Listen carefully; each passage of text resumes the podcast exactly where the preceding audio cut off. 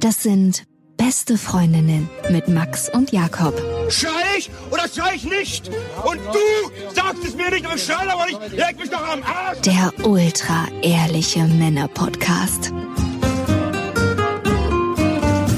Hallo und herzlich willkommen zu Beste Freundinnen. Hallo. Euer Abführmittel für die Ohren. Mm. Wir wollen heute über das Thema Ghosting sprechen. Nicht, weil es mir nicht schon ein paar Mal passiert ist. Ist es dir schon passiert? Ja, mir ist es schon passiert, auf jeden Fall. Von beiden Seiten. Sondern Was auch, heißt denn von beiden Seiten? naja, einmal, dass ich aktiv geghostet habe Ah, und aber so. auch geghostet wurde. na klar. Wir wollen vor allem über das Thema sprechen, weil es uns sehr oft herangetragen wurde als Wunschthema. Von denjenigen, die du geghostet hast, oder? Genau, du, aber erstmal, ihr könnt uns ja abonnieren auf Spotify, dieser, iTunes und auf iTunes könnt ihr uns auch Bewertungen schreiben. Diese fand ich besonders herrlich. Ich höre euch beide nun seit knapp zwei Jahren zu und vor allem, wenn ich meine Stimmung heben möchte. Ihr sorgt nämlich mit euren Erzählungen immer für gute Laune. Und ich finde, das ist ganz, ganz gefährlich. Hier findet Substanzmissbrauch statt. Wenn ich meine Stimmung heben möchte, höre ich euren Podcast. Ey, wir sind doch keine fucking Partydroge, die man so einschmeißt. Ich habe so eine Formulierung noch nie gehört, wenn ich meine Stimmung heben möchte.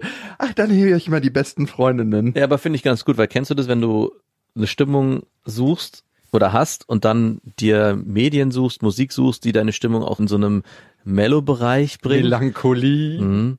Und ich fände schwieriger, wenn die Bewertung in die Richtung gehen würde. Von wegen, ich suche mir euren Podcast immer Wenn ich meine raus, Stimmung senken möchte. wenn es mir richtig gut geht und ich schlechte Laune haben will.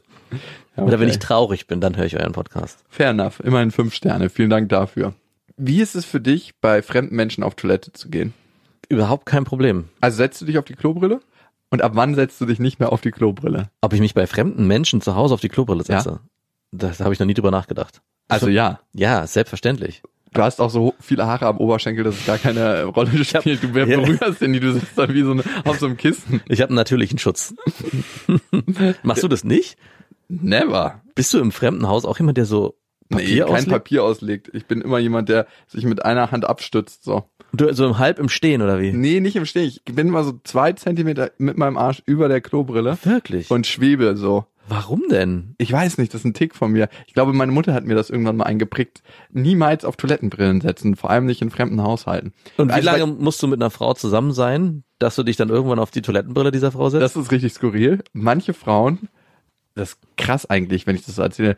Also bei manchen Frauen ist es so, die würde ich jetzt beim ersten Date lecken und die finde ich so anziehend, da geht alles, da würde ich mich auch sofort auf die Klobrille setzen. Mhm. Und bei manchen Frauen ist es so ein bisschen so ein Grenzbereich, wo ich gerade noch mit denen schlafen kann. Aber nicht auf Toilette. Aber ein bisschen Thema hätte mich auf die Klobrille zu setzen. Oh Gott, wenn ich das wissen würde als Frau. Sorry, ich kann mit dir schlafen, aber nicht mich auf deine Klobrille setzen. Komisch, ne? Schlimmer wäre, glaube ich, andersrum. Ich kann mich auf deine Klobrille setzen, aber nicht mit dir schlafen. Ja. Das bist du. Easy. Aber setzt du dich zum Beispiel in einer Bahn oder auf eine Flugzeugtoilette einfach so rauf, so lalala. Nein, also ich mache natürlich Papier da drunter, aber ich denke, jedes, Aber du wischst es nicht ab, du machst einfach nur Papier rüber. nee, ich wische es schon ab. Aber ich denke jedes Mal, eigentlich, pff, was wäre denn dabei? Aber ich weiß, dass man es so macht und da es mir peinlich ist, wenn mich jemand fragen würde, wie du jetzt gerade, und ich dann sagen müsste, du, ist mir völlig egal, ich setze mich überall ruf, Hauptsache es ist eine Toilette, lege ich das Papier drauf, damit ich dann im Nachhinein sagen kann, so wie jetzt gerade, ich lege Papier drauf. Aber wenn ich ganz ehrlich bin, es ist mir nicht egal, also es gibt auch irgendwann bei mir eine Grenze, aber es ist nicht so wichtig. Eine Eigentlich. Festivaltoilette, wo schon so ein Turm reingekackt ist. Das ist so eine Grenze. Da musst du jetzt nicht noch. Also Dixie-Toiletten finde ich nicht so geil, da muss ich schon sagen. der Raststätten-Dixie-Toilette, wo so zwölf Trucker vorstehen. will- Knallhart, einfach so ein bisschen Spucke rauf, ne? Und dann ausgelegt und du setzt dich rauf. Ja, ich weiß nicht, wo das herkommt. Ich bin ja auch Setzt du dich auf eine fucking Dixie-Toilette an der Raststätte? Nein, also wenn da Papier drunter ist, ja. Nein, oder? Oh Gott, sag mir das bitte nicht. Also ich habe noch nie Ich kann eine, nie wieder Sachen mit dir teilen. ich habe noch nie eine Nein, Dix- also hast du das wirklich schon mal gemacht? Nein, weil ich noch nie eine Dixie-Toilette an der Raststätte gesehen habe. Natürlich, die gibt's. Das sind die unter denen, wo man eigentlich nur die Türen auftreten kann. Also es gibt ja so feste Installationen, Ja, genau. wo alles so aus Metall ist, Ja. aus Edelstahl, wo es immer so erbärmlich riecht, obwohl die Decke eigentlich offen ist. Ja, verstehe ich auch nicht. Und der Next Step ist die Dixie-Toilette auf der Raststätte. habe ich noch nicht erlebt. Sorry. Gibt es. Nee, und da, wenn es die geben würde, würde ich mich da nicht draufsetzen. Alles immer Richtung MacPom gibt es immer so eine Raststätten, wo es Dixie-Toiletten gibt. Wirklich widerlich. Ich weiß auch nicht, warum ich da so schmerzbefreit bin. Ich denke immer, was soll denn passieren? Am schlimmsten. Ich kann dir sagen, was passieren Bitte. kann. Zum Beispiel eine Freundin von mir, die hatte ein Meerschweinchen und dieses Meerschweinchen hatte Pilz. Und sie hat einen Pilz bekommen, weil sie das Meerschweinchen auf dem Arm hatte. Und zwei Freundinnen von ihr auch, die hatten auch dieses Meerschweinchen auf dem Arm, die haben auch Pilz bekommen. was hat denn das Meerschweinchen mit der Toilette zu Ja, tun? stell dir mal vor, so ein Meerschweinchen überträgt das so schnell und jetzt kommt so ein Pilzarsch daher und sitzt auf dieser Klobrille und du sitzt da auch drauf, dann bist du auch der Pilzarsch. Ich glaube, dass so ein Meerschweinchen bestimmt irgendwas hat, Nein. was einfacher sich übertragen lässt als so ein. Wahrscheinlich sterben Bakterien auf dem Toilettensitz viel, viel einfacher ab. Die werden auf so- immer wieder genährt. Meinst du? Ja klar, von so einem Ärschen wie dich. Ich glaube nicht. Doch. Aber ich bin schon immer auch zum Beispiel beim Duschen so frei gewesen, dass ich immer barfuß in alle Duschen reingelaufen bin. Ja, mache ich auch. Also Ah, das, das machst du. ja, also wenn ich es vermeiden kann, nicht, aber eigentlich mache ich es auch, weil ich mir denke, Fußpilz ist was für Leute, die dran glauben. Das hat mir mal jemand gesagt, der im Knast saß. Und der muss es wissen. Der Setzt- saß 21 Jahre. Setzt man sich einen Knast einfach auf die Toilette drauf, auf seine eigene und auf die der anderen? Ah, Also in den meisten Gefängnissen ist es ja so, dass du erstmal, wenn du in Untersuchungshaft kommst, zumindest im europäischen Ausland, auch in Gruppenzellen kommen kannst, dass du halt mit mehreren Leuten drauf bist und da sind die Toiletten so unterirdisch schmutzig, dass du dich da garantiert nicht raufsetzen möchtest. Aber wenn du dann deine Einzelzelle oder das mit einem Partner hast, dann hast du auch dein Einzelklo oftmals. Und da setzt du dich logischerweise rauf, denke ich mal. Du willst dich ja auch zu Hause fühlen in den 21 Jahren. Stell dir mal vor, was du da für Oberschenkel entwickelst. Da bist du ja Arnold Schwarzenegger, wenn du wieder rauskommst und eine Oberschenkel hast. Du, was ist dein Training? Ich setze mich nicht auf die Klobrille. Ja, finde ich krass, dass du das nicht machst. Für mich ist es eine Vertrauensstufe. Ich würde mich natürlich bei dir auf die Klobrille setzen. Mhm. Da hätte ich jetzt kein Problem mit. Ich habe aber schon ein Problem damit. Bei mir wohnt gerade die Schwester von meiner Ex-Freundin. Und wenn von ihr irgendwie jemand da ist, den ich noch nicht kenne, wenn der sich bei uns auf die Klobrille gesetzt hat, Nein. muss ich erstmal Nein. doch mit Desinfektionsspray sprühen, das 30 Sekunden einwirken lassen, damit es auch wirkt, dann fein säuberlich abwischen.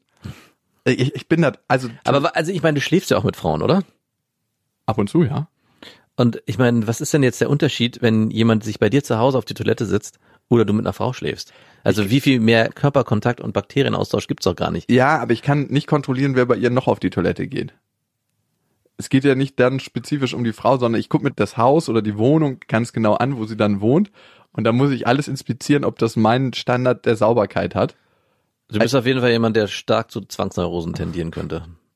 So, Ey, ich wette, das geht super vielen Leuten auch so, dass sie sich nicht einfach auf eine Klobrille setzen. also ich verstehe, ja, wenn man sich nicht einfach auf irgendwelche Klobrillen setzt. Aber sobald ich heimliche Gefilde betrete, Rauf da. ist es für mich wie meine eigene Toilette.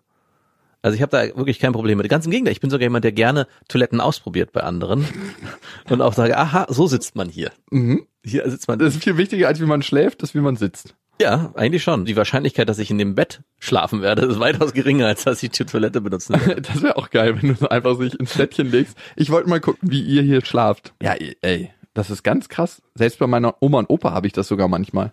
Komischerweise, bei meiner kleinen Schwester, das ist wirklich eine der wenigen Personen, wo ich es überhaupt nicht hab.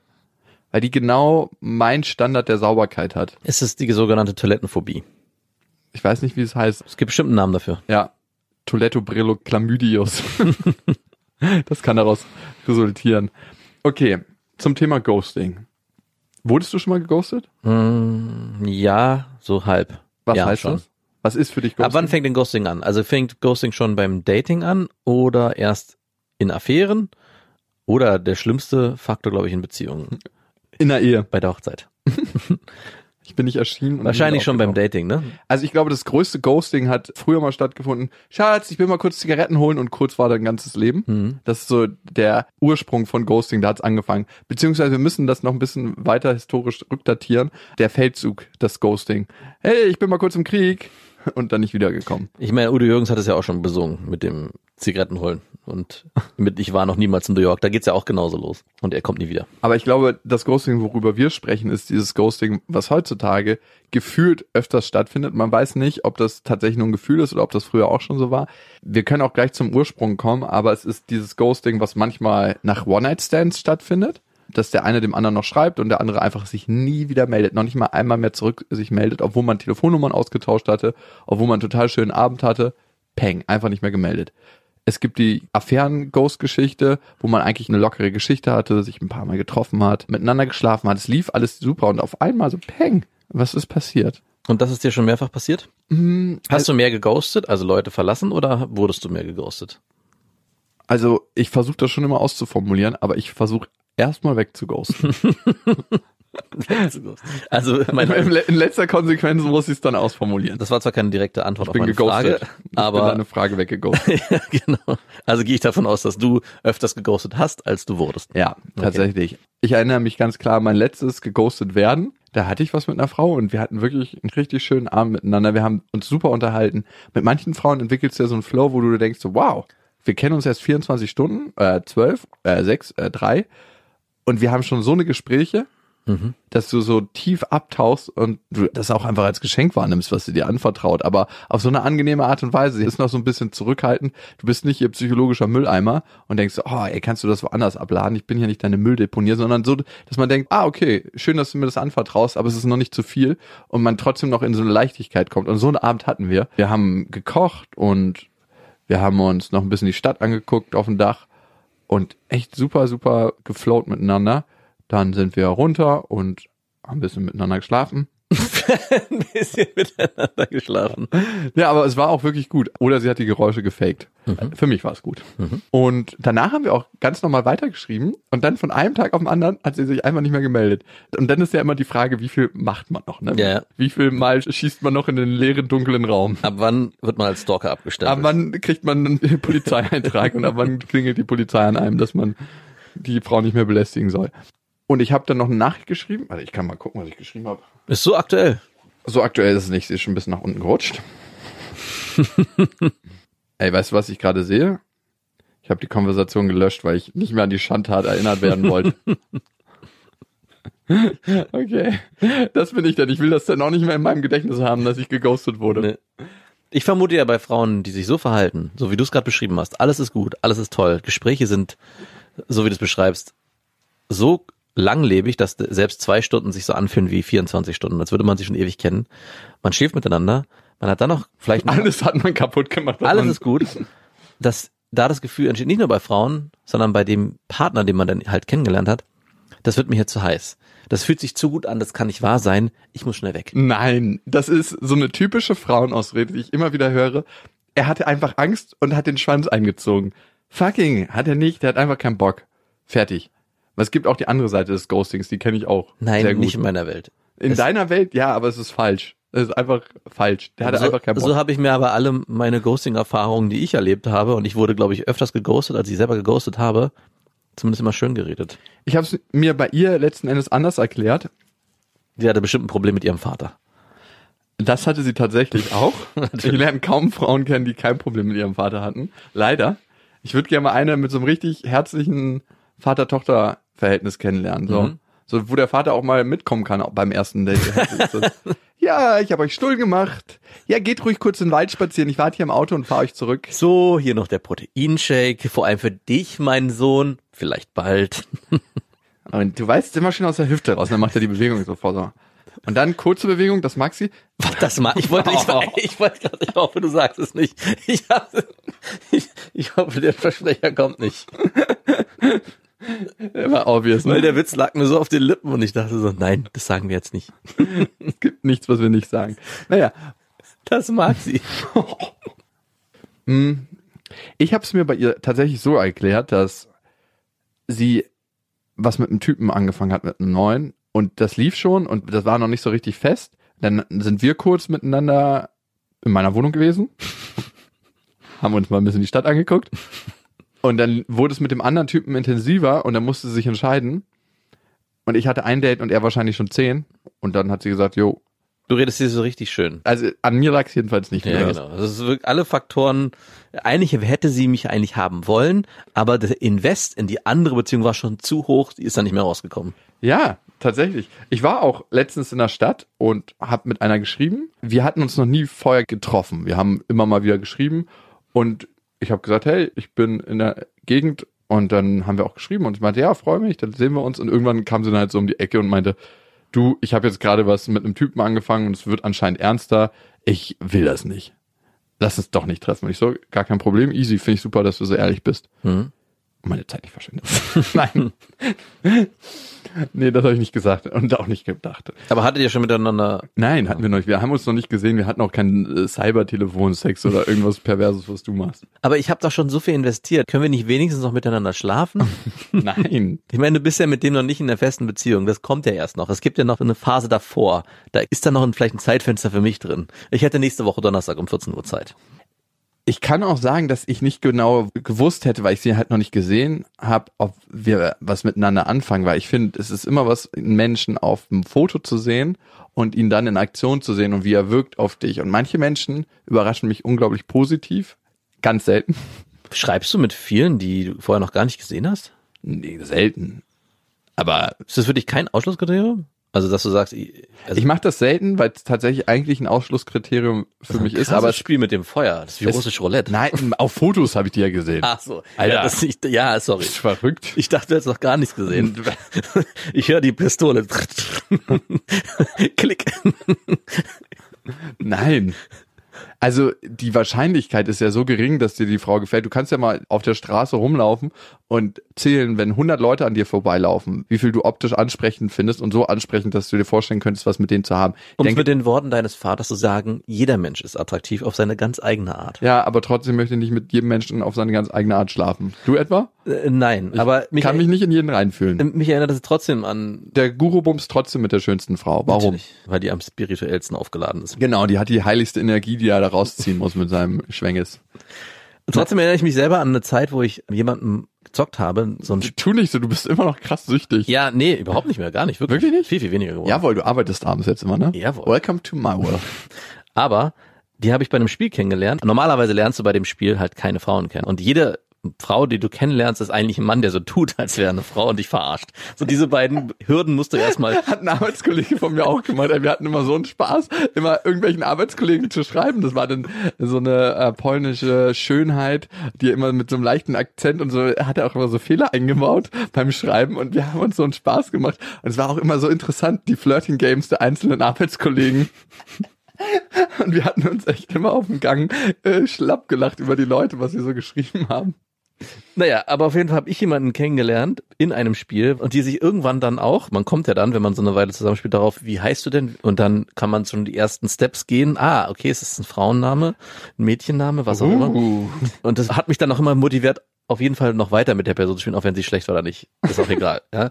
Und Ja, krass, Das wie hat für mich- man ist, ne? ja, und es hat für mich so ein, das Faszinierende daran ist schon, man malt sich so viel aus, wie diese Person aussehen könnte und er hofft, es ist wie ein Lotteriegewinn. Also man hat das Gefühl, man spielt Lotto und steht kurz vor dem Gewinn. Ich habe das dann so weit getrieben, dass ich dann ein paar Tage ging das so. Ich war, meine Fantasie hat sich auf jeden Fall extrem ausgeweitet. Und irgendwann kommt dann der erste Kontakt. Sie, achso, und sie hat mir auch schon Bilder geschickt, Hm. unter anderem auch von ihren Brüsten, was mich sehr überzeugt Wie? hat. Mhm. Nackte Brüste? Nee, vom Ausschnitt. Warum hat sie das gemacht? Also ihr habt doch eigentlich nur gezockt. Ist es das aus Versehen passiert? Das ist aus Versehen passiert. Nein, aber ich- der Step ging mir jetzt ein bisschen schnell. Ja, ich weiß auch nicht, ich erinnere mich nur noch an dieses Bild. Ich wundere mich auch gerade. Und also deine Gürtelschnalle, die aufging, ne? Zack. So, hier muss Papa mal ran. Oh, erfreuliche Nachricht. Ja, da stimmt, ich habe den Step, wir haben irgendwann Nummern ausgetauscht und sie hat mir das per WhatsApp geschickt. Aber also diesen Step, ich sexualisiere eigentlich das Schreiben nie. Das ist ganz, ganz komisch, dass du diesen Step hattest. Ja, ich wundere mich auch, das kam auch, also wie, so wie ich es beschreibe, war es auch. Es war so, hast du mal ein Bild, also ich weiß nicht, das habe ich so nicht gefragt, aber ich habe wahrscheinlich was gesagt, wie ich mich würde mal interessieren, wie du aussiehst und dann kam dieses Bild. Nur das oder auch das Gesicht. Es kam auch dann das Gesicht. Erst die Brüste oder erst das Gesicht? Das weiß ich nicht mehr genau. In meiner Erinnerung waren es erst die Brüste. In deiner Fantasie waren es erst die Brüste. Wahrscheinlich schon. Auf jeden Fall, nach dieser ersten Kontaktaufnahme über die Brüste kam es zur ersten Kontaktaufnahme über ein Sprachprogramm. Mhm. Zweiter wichtiger Step. Und in diesem Sprachprogramm wurde mir sehr schnell klar, dass ich mich auf einen kleinen Jungen eingelassen hatte. Wie bitte? Naja, die, ich, der hat sich seine Stimme verstellt und so getan, als wäre er ein 18, 19, 20-jähriges Mädchen. Aber es muss ein 14, 15-jähriger pubertierender Junge gewesen sein. Das heißt, ich wurde doch verarscht. Und du glaubst nicht, wie bitter das ist, wenn du nach einer Woche Investition, ich meine, es war nur ein Computerspiel, dann das Gefühl also ich bin mir bis heute nicht ganz sicher. Vielleicht war es doch eine Frau, aber die Stimme war eigentlich ziemlich eindeutig, ziemlich sicher nicht von einer jungen Frau. Also ich war so schockiert von der Stimme, dass ich nicht weiter nachgehakt habe. sondern das Ganze beendet habe, sie gelöscht habe, meinen Kontakt gelöscht habe, auch die Brüste gelöscht habe, weil ich Du natürlich standest mit einem Fuß im Gefängnis, muss man einfach mal sagen. wieso? Nein, das, der war, ich wurde einfach krass verarscht. Ich wurde hart verarscht. Der Du Typ- hast mit einem fucking 14-jährigen Jungen Bilder ausgetauscht. Ich weiß nicht, wie alt er gewesen ist. Er kann auch 17, 18, 19 gewesen sein, seine Stimme verstellt haben. Auf jeden Fall hat er was gemacht. Das was Hast du ihm Bilder geschickt? nein. Okay, Nein. fair enough. Fair enough. So wahnsinnig. Aber was er gemacht hat, ich meine, es war ein Rollenspiel, was ich gespielt habe. Er hat sein eigenes Rollenspiel gespielt. In dem Rollenspiel hat er sein Rollenspiel gespielt. Chapeau. Also muss man leider auch sagen. Also In Inception. ja. Wie wichtig ist dir die Stimme bei einer Frau? Mm, Also nicht so wichtig, sie darf nur nicht nerven. Ja, okay. Ja. Also sie darf nicht zu hoch sein, sie darf nicht zu laut sein und es darf nicht zu viel sein. Wow. Ja, kennt Mir sind nur so ein paar Sachen wichtig bei einer Frau. Nicht zu laut, nicht zu viel, nicht zu nervig. nicht zu hoch. Ich habe nicht zu nervig gesagt, ich habe gesagt zu hoch. Zu hoch. Sorry. Damit schaffst du schon mal eine lockere Date-Atmosphäre. Das würde ich ja nicht gleich am Anfang sagen. Aber du hast mich gefragt, wie, Aus dem blauen Dunst heraus würdest du es einfach so beim dritten Date sagen. Mir sind drei Sachen wichtig bei einer Frau. Nicht zu laut. Damit bist du auf jeden Fall der asozialste Sexist, wenn du sowas raushaust. Ich habe gemerkt, wie wichtig mir die Stimme von einer Frau ist. ich wollte gerade fragen. Und? Mir fällt es auf, wenn es ein bisschen zu extrem ist, wenn die abkippt und ich merke so, wow, das ist eine Stimme und das merke ich immer bei WhatsApp-Sprachnachrichten, der ich nicht gerne zuhöre. Mhm. Und wo ich dann so weiterskippe, weiterskippe, weiterskippe und gucke, ob am Ende noch eine Frage kommt. Und wenn die nicht kommt, dass ich so ein Smiley senden kann oder so. Daumen hoch. Daumen hoch sende ich nie, das ist unter Geschäftskollegen. Ganz selten. Daumen hoch hat was für mich immer so 50 plus mäßig. Und das ist immer schon ein nicht gutes Zeichen. Vor allem mag ich dann manchmal nicht die Art, wie sie erzählt. Also Ja. manche kommen ja nicht so richtig zum Punkt, sondern Ja. die ziehen so Schleifen und dann bist du da so drin und denkst so, oh fucking ey, was willst du mir eigentlich sagen? Ah, Mann, ey, ist das nervig. Und dann skip, skip, skip, gar nichts Wichtiges. Danke, dass du meine Zeit verschwendet hast. Schon wieder.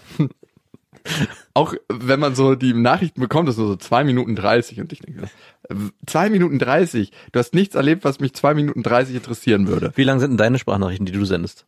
Kurz, kürzer. Ich mühe mich meistens schon so ab mit 40, 50 Sekunden. Wenn ich eine 230er gekriegt habe, muss ich mich schon richtig quälen, um eine 40, 50er zurückzulegen. Aber mir fällt es sehr positiv auf, wenn eine Frau eine schöne Stimme hat. Hörst du dann trotzdem diese 230 zu? Manche Frauen, da höre ich das sehr, sehr gerne, Mhm. weil die einfach auch was zu erzählen haben. Und es ist ja nie, was du zu erzählen hast, sondern wie du es erzählst. Nein. Es ist ganz, ganz oft, wie du es erzählst. Also ich merke das immer wieder bei Menschen. Manche Menschen haben so krasse Erlebnisse gehabt und sie können es null rüberbringen. Ja. Und andere Menschen, die können dir sagen, wie sie heute Morgen mit der U-Bahn hierher gekommen sind und du lachst und freust dich und wir hatten eigentlich objektiv gesehen die gleiche U-Bahn-Fahrt wie du, saßen genau neben dir, aber haben die Welt anders beobachtet. So entsteht eine gute Geschichte durch gute Beobachtungsgabe Und Wiedergabe. und Wiedergabe. Genau. Aber äh, eigene Interpretation. Das macht ja auch eine gute Geschichte Mhm. aus, dass du Menschen zu einer neuen Wahrnehmung der Welt verhilfst. Ja. Und wenn das eine Frau kann, das finde ich super attraktiv. und was findest du an der Stimme jetzt attraktiv? Hat eigentlich nichts damit zu tun, ob sie zu hell oder dunkel ist, aber wenn ich mich entscheiden müsste, würde ich eher leicht ins Dunkle nehmen als leicht ins Helle. Mhm. Mag ich lieber. Und gerne auch sowas ganz leicht Raues da drauf. So wie so ein kleines 200er Schmirgelpapier, wo man so rüber tippst. Mhm. Und dich im Alter muss sie dann sein, die muss aber schon 50 plus sein. Durch Whisky und Zigaretten gestellt. Also die Wenn du die Stimme morgens in deinem Ohr hast, dann muss auch direkt so das Gefühl von Whisky-Geruch und von Zigaretten, von so einem alten Aschenbecher, der gerade in deinen trockenen Mund ausgeleert wird, kommen. Das geht da mit einher. Auch jedes Mal, wenn du die Sprachnachricht öffnest, riecht so ein bisschen Aschenbecher. so eine Stimme. Ja, und was ich noch vergessen habe. Ich will nicht schon wieder nach Rauch riechen, ich muss die schnell ausstellen. Nee, das mag ich.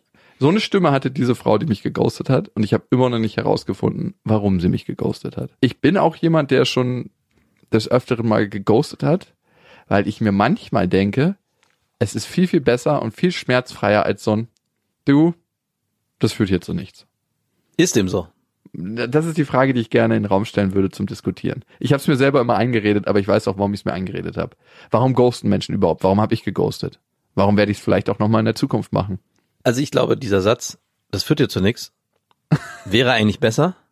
Auch Aber- wirklich knallhart so, du, das Ja. führt hier nichts. Trotzdem wird es welche geben, die das als Aufforderung nehmen, um zu sagen, was können wir noch tun? Was kann ich noch tun? Und dann nicht locker lassen. Also ich wurde zum Beispiel mal geghostet von einer Frau, und das hattest du ja auch erzählt, mit der ich mich super gut verstanden habe, den ganzen Abend verbracht. Wir sind auf zwei Partys gewesen, sind durch die Stadt gefahren, haben uns mega gut unterhalten, haben dann am nächsten oder übernächsten Tag wieder geschrieben und ein neues Date vereinbart. Alle Signale waren auf grün. Und ich dachte so, yes. Und die hat mir auch richtig gut gefallen. Wenn ich heute drüber nachdenke, tut es immer noch ein bisschen weh. Oh ja, die verpassten Chancen. Ah, die war auch überhaupt nicht so richtig mein Typ. Die hatte zum Beispiel auch ziemlich kurze Haare, so Ein Bob.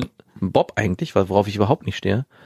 Ich Aber finde, die hat's gut mir- aussehen bei Frauen. Ja, klar, hat sie auch bei ihr. Ich mag es immer, wenn auch Frauen so Typen sind, auch wenn die Genau. so Rockabilly-Styling haben. Manchmal finde ich auch gut, also wenn es zu der Frau passt. Ja. Aber meistens können die Frauen dann auch äh, splitterfasernackt sein und einen Kopf rasiert haben. Das würde auch keinen Unterschied machen. Und dann gab's auf einmal keine Rückmeldung mehr. Also die letzte Nachricht war noch, und ich erinnere mich noch, Lebt wohl. war noch, ja, ich melde mich Oh, oh, oh, oh. zu einem Termin, also wir hatten so einen Termin angepeilt und so, ja, okay, hört sich gut an, ich gebe dir nochmal genau Bescheid. So war die Nachricht. Oh ja, das sind auch immer meine Nachrichten, wenn ich gar keinen Bock habe. Hm, Ich dachte, es wäre schon alles in trockenen Tüchern. Und habe dann die Zeit verstreichen lassen und darauf gewartet, dass endlich die Nachricht kommt. Und ich habe sogar bis jedem eine, Tag halbe, ist so ein bisschen Hoffnung gestorben. bis eine halbe Stunde, bevor eigentlich das ursprüngliche Date mal angesetzt Oh, war, wie gut ich das hatte ich kenne. noch die Hoffnung. Nein, Es oder? kommt gleich die Nachricht. Ja, dann warst du schon fertig, bereit zum Rausgehen. ja, natürlich. Ich war auf Handschlag bereit. Oh, äh, viel bitterer finde ich aber, wenn du bereit bist für ein Date, dich schon fertig gemacht hast und dann kommt so 20 vor die Nachricht, ey, wir müssen das doch verschieben. Mir ist was dazwischen gekommen. Ich kann es dir jetzt gerade nicht erklären, aber ich erkläre es dir mal in Ruhe. Zwei Monate keine Nachricht. Boah, also, pff, Ey, da ist eine Frau für mich auch gestorben. ich bin hier extra unter die Dusche gegangen und hab Ich extra extra, ich hab extra geduscht. Auf jeden Fall habe ich dann, als diese halbe Stunde verstrichen ist und der Gong schlug, mir gedacht, nein, es muss was dazwischen gekommen sein. Das kann nicht sein. Das hat so gut funktioniert. Irgendwas ist passiert. Hab dann am, die nächsten Tage mit einem guten Kumpel damals versucht, mit mehreren Nachrichten wieder Leben in die Leiche zu bringen. Apropos Leiche, ich muss dir gleich was erzählen, ja. Aber es hat leider nicht funktioniert. Wir haben echt lange überlegt und Nachrichten formuliert, die in irgendeiner Form Interesse wecken könnten. Ich glaube, die waren auch sehr, sehr peinlich. Manchmal würde ich gerne Nachrichten, die ich vor langer, langer Zeit geschrieben habe, mal wieder hervorholen und lesen und mich dafür selber fremdschämen von mir selbst, weil das waren definitiv so eine Nachrichten. Ja gut, das Ende vom Lied war, es kam nie wieder zu einem Date. Wie oft hast du noch in dunklen Raum geschossen? Hey, Fragezeichen. Also ich habe bestimmt eine Woche lang noch probiert, was da- danach zu machen. Also Wie? Du hast dir geschrieben. ja, ja, immer wieder. Wie oft denn? Täglich. Nein. Ja. Ja. Das heißt, so Nachrichten, so acht Nachrichten sind da noch gekommen von dir? Stimmt. Nach diesem äh, besagten Dating-Tag, ich hatte halt immer noch. Ey, was dachtest du denn nach Nachricht 5, dass da irgendwie noch, hey, sorry, dass ich mich so spät erst melde und danke, dass du mich die ganze Zeit abstresst. Du bist jetzt viel attraktiver in meinen Augen geworden. Also eigentlich habe ich eine Konversation mit mir selbst geführt. Ich habe immer so geschrieben, dass ja, es ist bestimmt viel dazwischen gekommen und habe dann Nein. noch so ja doch und habe dann so kurz beschrieben, was so bei mir los ist und dann am Ende darauf hinzuweisen, dass ja noch dieses Date aussteht, Nein. für das Oh wir Gott, uns oh Gott, oh verabredet hatten. Du hättest damals einen Mentor gebraucht. Ja, ich weiß. Ich hatte einen, äh, der war sehr schlecht. Wer war das? Ein Kumpel von mir, der selber im Dating Game nicht gut war. Da kannten wir uns noch nicht, ne? Das muss Doch, ja doch, da kannten wir uns. Warst du zu stolz zu fragen? Da waren wir noch nicht so intensiv bei solchen Geschichten. Das, muss ich schon sagen. Wir kannten uns. her. Ja, ist schon eine Weile, ja. Aber obwohl es geht. Ich glaube, wir waren in der Phase einfach nicht so eng miteinander. Ich hatte mit einem anderen Kumpel da mehr zu tun.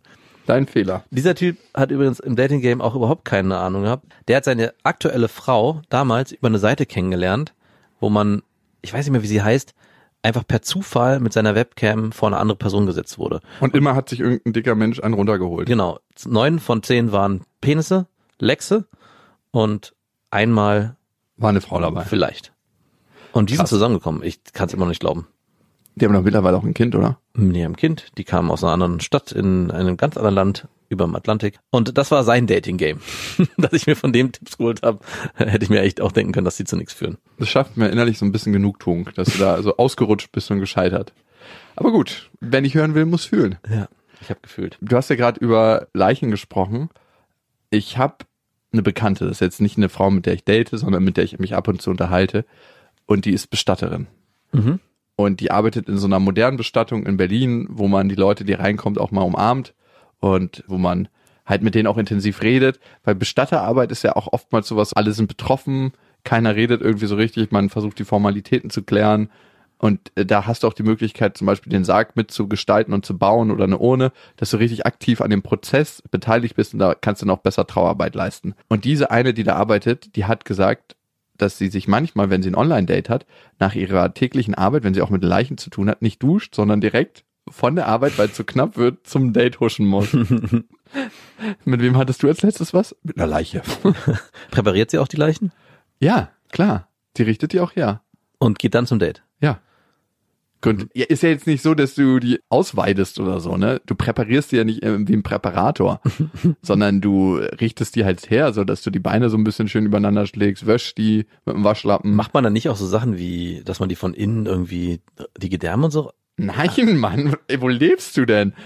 Verwechsel ich das jetzt gerade mit? Ja, das Mumifizieren, das verwechselst du. Das heißt Nein, es gibt doch eine. Serie, die heißt Six Feet Under. Da haben die das doch gemacht, wenn ich mich richtig erinnere. Ja, vielleicht ist da irgendwas Weirdes passiert, aber du nimmst keine Gedärme aus toten Menschen, wenn du Aber nee, genau, was die nicht Gedärme, was die gemacht haben, Ja, die, einen haben Einlauf. die haben das Blut rausgepumpt und eine Ersatzflüssigkeit reingepumpt. Daran erinnere ich mich. Also ich glaube, es war Blut, weil sonst der Körper aufdunstet. Du musst irgendwas machen, sonst bläht der Körper auf innerhalb von ein paar Tagen. Das ist gefährliches Halbwissen. Ja, es ist absolut gefährlich, aber Aber ist noch nicht mal Halbwissen. das ist gar kein Wissen, das ist nur und basiert auf einer Serie. Das hat sie mir noch nie erzählt. Sie hat mir immer nur vom Waschen erzählt und dann werden manchmal auch die Damen geschminkt. Manchmal sind ja auch jüngere Menschen. Haare, die kriegen auch keine Sachen an, die sie normalerweise nicht anhaben, sondern die kriegen oft Sachen an, so ihr Lieblingsdress aus dem Schrank. Du würdest zum Beispiel von mir dann eine Jogginghose ankriegen und so ein ausgeflattertes T-Shirt. Und barfuß, du wärst barfuß. Ja, aber zum Beispiel, was ist denn, wenn jemand an einem Autounfall verstirbt und irgendwie eine extrem, ja, verstümmelt ist? Im Gesicht zum Beispiel. Da passiert doch auch dann was. kommt ein Wachsabdruck. Dann ist Madame Tussaud und die sagt, wie hat der Mensch denn ausgesehen? Schick mir mal ein Foto. Aber ich weiß, dass es das auf jeden Fall gibt, dass es da Leute gibt, die für dieses Bild oder für den Leichnam das Blut präparieren, dass er am Ende noch gut aussieht. Ja, aber das wird jetzt auch nicht so oft gewünscht in Deutschland. Ich könnte mir Wenn genau- jemand total Ja, durch zwölf Windschutzscheiben geflogen ist, dass man den dann letzten Endes noch mit so einem Lächeln in in den Sarg zaubert, weil alle ihn noch mal sehen wollen. Ich glaube, auch in Deutschland scheitert es deswegen daran, dass irgendwelche Richtlinien so streng sind, Dass man den nicht mehr so anfassen darf. nee, dass man den einfach nicht so lange aufbahren darf. Wahrscheinlich darfst du den nur drei Tage oder so aufbauen, dann muss der weg. Okay, da müssen wir uns nochmal belesen. Aber auf jeden Fall fand ich schon ziemlich skurril zu wissen, dass die datet manchmal direkt nach ihrem Job und nicht mal unter die Dusche hüpft. Und dann dachte ich, hm, okay, das hat ein Geschmäckle. Ist auch eine Form von Ghosten. Sich auf jeden Fall jeder Grufti oder Kann sich an ihr nicht satt riechen. ja, genau. Was hast du aufgetragen? Leichnam. Echt kölnisch Leichnam. Leichnam Nummer 5. da war ich schon durch, bevor ich ihn überhaupt erzählt habe. So, jetzt zum aktiven Ghosten und warum ich das gemacht habe und ich versprechen kann, dass ich es nie wieder tue.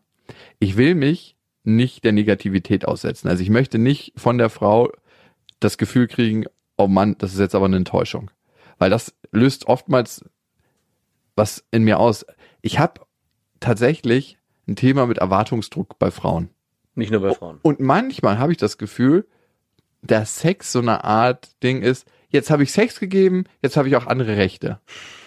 Ich habe dir auch Sex gegeben. Wir sind wieder plus minus null. Kennst du das? So eine Erwartungshaltung entsteht bei manchen Frauen. Das ist übrigens weniger geworden, habe ich das Gefühl, in den letzten zwei, drei Jahre. Vielleicht bewege ich mich auch einfach in anderen Kreisen. Ich denke eher das. ja, vielleicht. Aber dass es da so gibt, ah, okay, jetzt habe ich auch ein Recht darauf, dich öfters zu sehen. Weil ihr miteinander geschlafen habt. Ja, Ja, absolut. Mhm. Mache ich ja genauso. aber gibt es ja de facto nicht. Doch, Nein. doch. In dem Moment, wo man miteinander schläft, hat man den ersten Schritt eingeleitet, dass der andere sein Leibeigner wird. Hm, Okay, interessant. Also ich habe auf danach mehr Zugriff auf die Person als vorher. Okay, ja, das denken manche, das stimmt. Also ich dachte wirklich eine Zeit lang, und ganz ehrlich, so ein bisschen habe ich auch heute noch das Gefühl, dass schon was passiert in dem Moment untereinander, dass man zumindest erwarten kann, dass der andere nicht einfach so aus dem Leben verschwindet. Also ich finde, Ghosten ist so lange noch völlig moralisch unbedenklich, wenn nichts passiert ist. Also wenn körperlich diese Grenze noch nicht überschritten wurde. In dem Moment, wo man miteinander geschlafen hat und beide sich geöffnet haben auf einer ganz besonderen Ebene, finde ich danach Ghosten eigentlich nicht mehr in Ordnung. Danach muss man zumindest sagen, hey, du, wird nix, war scheiße. war scheiße, wir müssen das irgendwie in einem anderen Paralleluniversum nochmal probieren. Du warst so lange gut, bis ich eine neue hatte. es liegt nicht an dir, es liegt an der neuen, die besser ist. Was würdest du am liebsten als Frau oder als Mann hören? Du, ich habe das Gefühl, das führt hier zu nichts. Das Einzige, was ich bei dir kriege, ist einen harten Lachs. Das wäre Ansprache Nummer eins. Mhm. Es liegt nicht an dir, es liegt an der anderen. Die ist einfach geiler. Das wäre Ansprache Nummer zwei. Ja. Und du Oder fragst mir jetzt gerade was, okay? Ja, oder Ansprache Nummer drei ist, hey, mir ist es selber krass unangenehm, aber ich merke doch, dass sich nicht die Gefühle aufbauen bei mir, wie ich das brauche, um mit dir zusammen zu sein. Und vier wäre Ghosting. Ja. Was mir davon am liebsten wäre? Mhm. Nummer drei. Was wäre das Worst-Case-Szenario? Das mit dem Lachs. Nee, stimmt gar nicht. Nee, nee, nee, sorry. Äh, nat natürlich das mit der anderen Frau. Mhm, okay. Vor allem zu hören, ist auch fies, wenn jemand sagt, ist ehrlich, aber fies, ja, mit dir was war gut, aber ich habe jemanden kennengelernt, der mit dem ist es besser. Ja. Was ich ganz, ganz wichtig finde beim Thema Ghosting ist, für die Menschen, die aktiv ghosten. Einmal, Das hört sich an wie so eine, wie eine Extremsportart. I'm active ghoster. Einmal, sich darüber bewusst zu werden, warum ich das mache. Und das ist meistens, weil man sich den negativen Gefühlen nicht aussetzen möchte, weil man merkt, man hat eine Erwartungshaltung vielleicht auch aufgebaut, ne, bei Ja. dem anderen bewusst, um vielleicht an Dinge zu kommen. Und wenn die dann erledigt sind, dass man sagt, ja, okay, jetzt brauche ich die nicht mehr. Ja, Meistens ist es Sex. ja. Und dann möchte man sich nicht der Negativität aussetzen, die es dann in dem anderen auslöst. Man möchte nicht sich selber mit der Enttäuschung konfrontieren. Und darum sagt man, ja, beim. Die Ausrede für den Ghoster selber ist oftmals, es ist für sie ja so leichter, wenn sie es nicht aktiv hört. Mhm. Oder ihn. Es ist für ihn leichter, wenn er es nicht aktiv hört. Bullshit, glaube ich nicht. Und das zweite ist, was macht's mit dem Ghoster? Und da bin ich fester Überzeugung, wenn du dich immer von negativen Gefühlen wegduckst, Mhm. in dieser einen spezifischen Situation, in der Konfrontation mit jemand anderen, machst du das auch in anderen Situationen. Und du wirst jemand, der Duckmäuser von Negativität wird. Und das, glaube ich, ist extrem ungesund auf Dauer. Also, wenn du dich nicht gerade machst für dich selber und für die Gefühle, die nun mal auf der Welt sind, Negativität, positive Gefühle und das ganze Spektrum, dann wirst du ein Wurm, Ein Würmchen. ein Würmchen. Stimme ich dir absolut zu. Bist du denn der Meinung, dass es heutzutage eigentlich nicht auch schon Ghosten ist, wenn man jemandem eine Sprachnachricht schickt? Egal, ob man sich in der erklärt oder nicht? Also wenn ich überlege, in der Zeiten, wo Sprachnachrichten noch nicht so genutzt wurden und auch normale Nachrichten, war Ghosting eigentlich, wenn man sich gar nicht mehr gemeldet hat. Und die andere Variante war, man trifft sich mit dem und sagt, hey, es wird nichts mit uns. Und heutzutage empfinde ich es fast so, dass eine Sprachnachricht schicken mit so, hey du, übrigens, ich habe das Gefühl, es passt nicht so richtig zwischen uns, war eine schöne Zeit mit dir, Nachricht abgeschickt, erledigt. Ist im Prinzip doch eigentlich auch schon Ghosten. Mhm. Ja, hat was mit einem Abschnitt, einem Kontaktabbruch zu tun. Ich Ja. möchte mit dir dann eigentlich keinen Kontakt mehr haben und ich möchte auch eigentlich dein Feedback nicht bekommen, Genau. weil ich habe das jetzt gesagt, bleib bitte fern. Ja, genau. Enough said. ja, so ist es, klar. Und wenn wir das unter die Kategorie Ghosten fallen lassen, wäre dann nicht Ghosten, sich mit der Person zu treffen oder zumindestens anzurufen, um mit der im interaktiven Austausch zu sein. Ja, klar. Total. Und auch eigentlich wichtig und richtig. Nicht nur für den anderen. Also selbst. für den anderen insofern, dass er damit besser abschließen kann und Mhm. sich bewusst machen, der schmerzhaftere Abschluss ist immer, wenn man viel Raum für Interpretation offen lässt. Ja. Weil dann beginnt das Gedankenkarussell. Vielleicht hat er was Wichtiges, was ihm dazwischen gekommen ist, er wird sich noch melden. Warum meint er nicht mich? Was ist eigentlich los? Es gibt so viele Möglichkeiten, wo der Geist hinwandern kann. So viele Pfade, die dadurch aufgemacht werden durchs Ghosten. Anstatt wenn man sagt, es gibt einen klaren Weg und so und so ist es. Da kann der andere immer noch in verschiedene Richtungen gehen, aber in nicht mehr so viele. Aber er kann in Würde gehen. Ja. Und das andere ist, sich selber mit der Negativität konfrontieren und nicht immer nur die reifen Kirschen vom Baum pflücken, sondern auch ab und zu mal den Baum gießen Und die vom Boden essen. und das Fallobst essen. auch die morsche Kirsche mit dem Wurm drin. Nachdem du es jetzt so schön aufgezählt hast, wirst du dich da in Zukunft dran halten?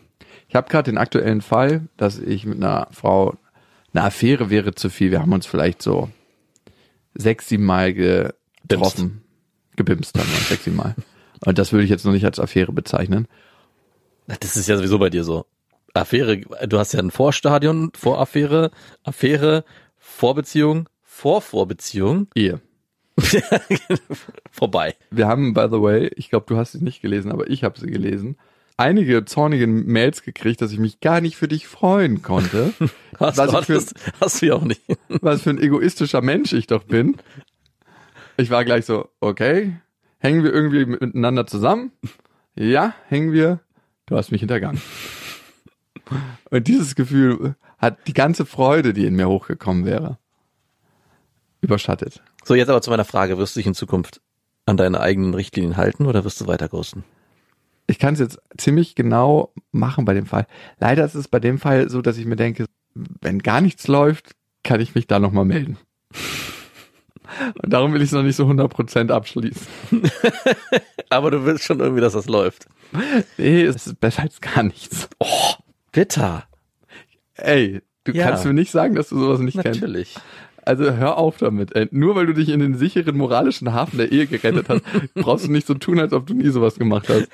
Es gibt immer eine Trockenperiode und auch da will man trinken.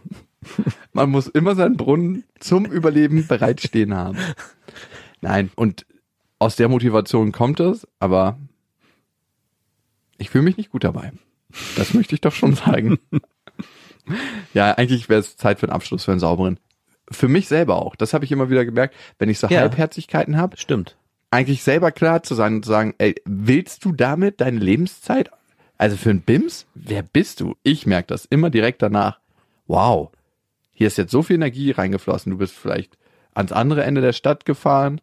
Ihr habt miteinander geschlafen. ans andere Ende der Stadt gefahren. Es ist so viel Energie reingeflossen. Ich bin, ja, ich bin ey, das ist eine Stunde Lebenszeit. eine Stunde durch die Stadt gefahren. Das ist eine Stunde Lebenszeit, das ist eine Stunde zu viel für einen BIMS. Du könntest das direkt herausfinden. Es ist ganz einfach. Ich habe schon tausendmal gesagt, hol dir einen runter und dann guck, wie krass Bock du noch auf die Frau hast. ich kenne jemanden, der fährt weitaus länger als nur einmal durch die Stadt für einen BIMS.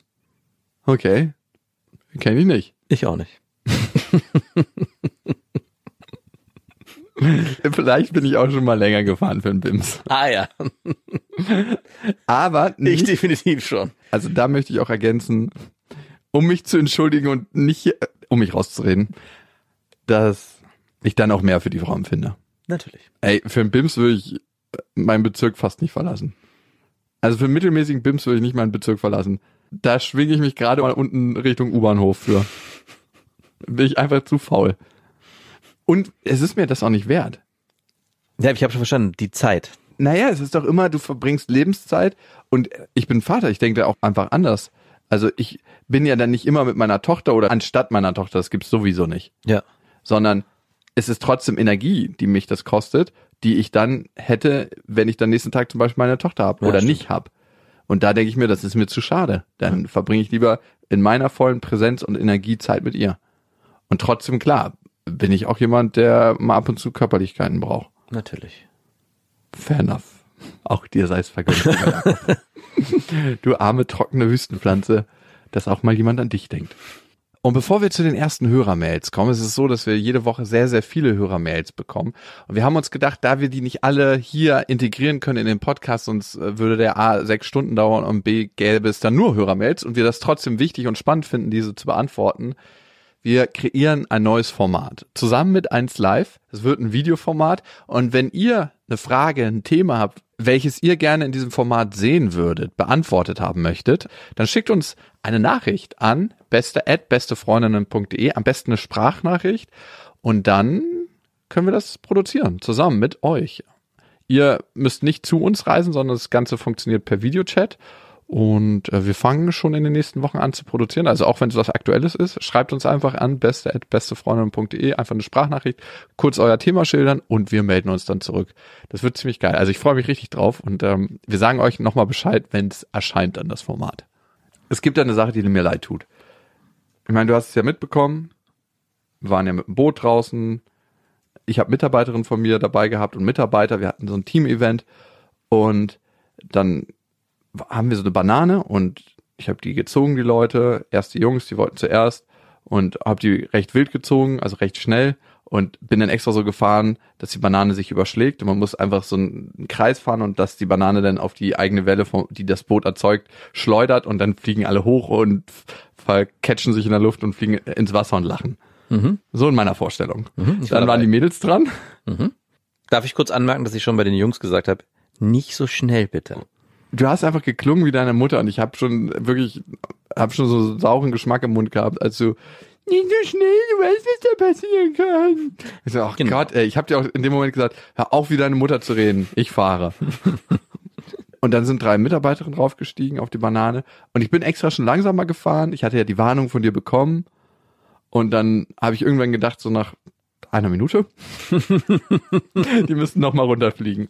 Ich bin nicht schneller gefahren, aber ich wusste natürlich, wie ich fahren muss mit dem Boot, damit die Banane umkippt. Mhm. Ich bin nämlich dann auf die eigene Welle wieder so raufgefahren, dass die es nicht mehr halten konnten und die sind dann umgekippt. Also schön Schlangenlinien macht man dann am besten am Ende eine Kurve. Man fliegt dann meistens von der Banane runter. Genau. Kurve und dann, wenn man auf die eigene Welle, die das Boot auf dem Hinweg produziert hat, raufkommt, einen harten Cut zu der Welle fahren und dann einen harten Cut zurück, weil dann schleudert die Banane quasi so auf die Welle zu und trifft seitlich auf die Welle und dann kann man es eigentlich nicht mehr halten. Nur falls immer andere Leute auch auf der Banane runterschleudern wollt. und ich sehe nur noch so im Rückspiegel, wie die dann hinten so richtig lustig in der Luft geflogen sind und so gekreische und äh, hab den Motor dann wieder langsamer gemacht, um die abzuholen und dann merke ich schon so, wie eine der Mitarbeiterin so anfängt zu schnaufen, so und sich den Bauch hält und ich so, no, jetzt ist was passiert. Und ich habe auch schon deine scheiß Stimme gehört, ja, wusste ich doch. Hab ich ich hab's gesagt. dir gesagt. Genau, das hast du Hab gesagt. ich gesagt. Und in dem Moment hätte ich dich wirklich schlagen können, weil mir war natürlich bewusst, ich habe einen Fehler gemacht. ich wollte einfach, dass sie einen richtigen Nervenkitzel haben. Ich wollte niemanden verletzen. Es tat mir dann noch leid. Und bei mir entsteht Nervenkitzel erst ab einem bestimmten Momentum. Weißt du, wie man jemanden nennt, der sich so verhält? Ein Egozentriker. Letzten Endes ist sie dann aufs Boot gekommen und mir tat es total leid, weil sie hatte sich die Rippe geprellt. Anscheinend, ich muss jetzt nochmal nachfragen. Ich habe jetzt gerade mal über äh, WhatsApp gefragt, wie es ihr geht und ob sie gut atmen kann, aber der Bootstag, der fröhliche, war für sie nur noch mit Schmerzmitteln zu bewerkstelligen. Und ich, mein Tag war damit auch ein bisschen eingedämmt. Toll, dass die Mitarbeiterin mir den Tag versaut hat. Hätte die nicht mal vernünftig von der Banane fallen können. Ich habe noch versucht, auf dem Video zu rekonstruieren, äh, wer ihr denn in die Rippen geflogen ist mit seinen Hacken. Und? Hast du es gesehen? Nein, vor allem wusste ich, das wäre nur eine faule Ausrede für meinen Fehler gewesen. Hattest du wirklich überlegt, den Fehler bei jemand anders zu suchen? Na, ganz kurz. Nein. Nein, mir war klar, dass es mein Fehler war. Mir tat es auch total leid. Aber kennst du das, wenn du schon total tief weißt, dass du gerade einen Fehler gemacht hast, dass dein kindlicher Enthusiasmus und alle fliegen jetzt mal in die Luft und finden es lustig, dich dazu verleitet hat, zu schnell mit dem Boot und zu rabiat mit dem Boot zu fahren und wieder dafür gesorgt hat, dass dir die Leute nicht vertrauen, wenn sie hinten auf die Banane steigen. Ja. Nein, das kenne ich nicht, das Gefühl. Wenn ich Oh, gefahren ich würde mir auch nicht vertrauen. Ich würde nicht hinten auf Nein. meine Banane steigen. ich würde dir auch bei sowas nicht vertrauen. Oh, auch nicht, wenn ich dir sage, ich verlangsam. Nein. Weißt du, wem ich auch nie vertraut habe bei sowas? Wem? Meinem Vater. Da kommt's her. Ey, mein Vater ist wirklich der schlechteste Autofahrer der Welt. Also er hört ja nur noch auf einem Ohr und auf dem anderen 30 Prozent und er hat keine Einschätzung für Geschwindigkeiten und Entfernung. Und mein Vater ist wirklich immer so früh auf der Autobahn gefahren, dass ich nicht schlafen konnte während der Fahrt. Also ich fahre ungern als Beifahrer. Und es war immer so, dass irgendwann mitten so nach Stunde, wenn ich dann doch weggedöst bin, bin ich so in Panik aufgewacht, weil er einfach in die Klötzer gestiegen ist und so beinahe auf jemanden rauf, so richtig so, so eine Horror-Crash-Szenario-Situation. und er jedes Mal gesagt hat, nee, ich fahre nicht so schnell. Und wenn ich auf die Tachonadel geguckt habe, ist er mit so einem VW-Bus über 200 gefahren. Hauptsache schnell. Ich habe mich halt nach diesem Tag gefragt, warum andere in deiner Welt nur Spaß haben können, wenn du es für dich auch als Spaß empfindest. Man könnte ja sagen, du hast recht, du kennst die Situation mit der Banane und es macht nur richtig Spaß, wenn es richtig doll ist. Das dachte ich. Das da, genau, das ist deine Ansicht auf die Dinge. Und das ka- kann man ja vielleicht unterschreiben. Meine Ansicht war eher, ich kenne das Boot, ich weiß, wie das sich anfühlt, wenn ich auf der Banane oder auf dem Board stehe. Das ist alles sehr schnell, aber ich kenne das. Jemand, der neu auf dem Boot ist, und dann versuche ich mich selber in eine Situation hineinzuversetzen, wie ist es, wenn ich was Neues erlebe? Und ich musste mich in dem Moment an unseren Bungee-Sprung erinnern. You Auch- got me. Mangelnde Empathiefähigkeit. Worauf willst du hinaus? das ist ja offensichtlich, aber ich frage mich trotzdem, weil du ja eigentlich nicht, nicht empathiefähig bist. Das ist ja Blödsinn. So ist es ja nicht. Warum trotzdem bei dir der Impuls so stark ist, weswegen ich darauf komme, weil es hätte ja was anderes passieren können. Und es ist ja auch was oft eine Qualität von dir ist, dass du jemanden an seine Grenzen bringst und ihn vielleicht auch darüber hinaus und er dieses Erlebnis dadurch als sehr positiv für sich wahrnimmt und sagt, ey, hätte ich mich alleine niemals getraut, danke, dass du mir diesen Weg gezeigt hast. Weil das hätte ja auch passieren können. Ja? In dem Fall dachte ich, und so bin ich gestrickt, auf keinen Fall. Das ist so eine neue Situation. Das ist so extrem für jemanden, der noch nie hinten am Boot gesessen hat, damit irgendwie 30 km übers Wasser zu pesen. Da reicht das schon aus. Ja, das ist schon mehr als genug. Und trotzdem frage ich mich, warum bei dir der Impuls so stark ist, dem noch einen draufzusetzen. Für jemand anders, nicht für dich selbst. Woher kommt es? Und damit, egal wo ihr gerade seid, Man kann ja sagen, vielleicht bist du mal nicht so empathiefähig, aber es ist ja nicht so, dass du generell ein Holzklotz bist. Du weißt ja schon, sich in andere hineinzuversetzen. es kommt einfach in so eine Aufregung, da bin ich wie so ein kleines Kind und ich weiß nicht, welche Situation du mit dem Bungee-Jumpen hattest, die ähnlich war. Na, denn ich meinte nur, um das nochmal zu beschreiben, ich meine nur dieses Gefühl, hier ist was Neues. Ich selber habe extrem Respekt vor der Situation, weil sie neu ist. Deswegen möchte ich eigentlich, dass sie glimpflicher ausfällt oder der mich erstmal rantasten, das meine ich eher. Ja, das war für mich überhaupt nicht mit Angst verbunden. Ich bin dann einfach in so einem kindlichen Enthusiasmus, dass ich denke, ich will, dass die Leute maximal Spaß haben und denke, ich kann ihnen den kreieren, gehe da aber über Grenzen rüber. Und es tat mir einfach leid, weil ich das verursacht hatte durch mein blödes Verhalten. Da ist sie doch, die Empathiefähigkeit. Ich brauche es halt ein bisschen härter, damit die zum Vorschein kann. Und besonders geholfen hat mir dein, ah, siehst du mal, ich habe es dir doch gesagt. viel zu schnell, Jakob, viel zu schnell. Ich wurde richtig böse auf dich, weil ich mich damit ablenken wollte von meinem eigenen Fehler. Von dem, hey, am Ende habe ich es verkackt und vergeigt und es hätte ein bisschen ein besseres Nachspüren gebraucht. Muss ich jetzt wirklich 30 oder 35 km/h fahren?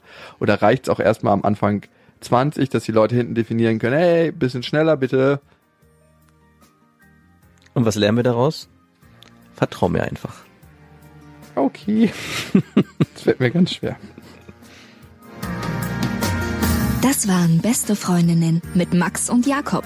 Jetzt auf iTunes, Spotify, Soundcloud, Deezer, YouTube und in deinen schmutzigen Gedanken.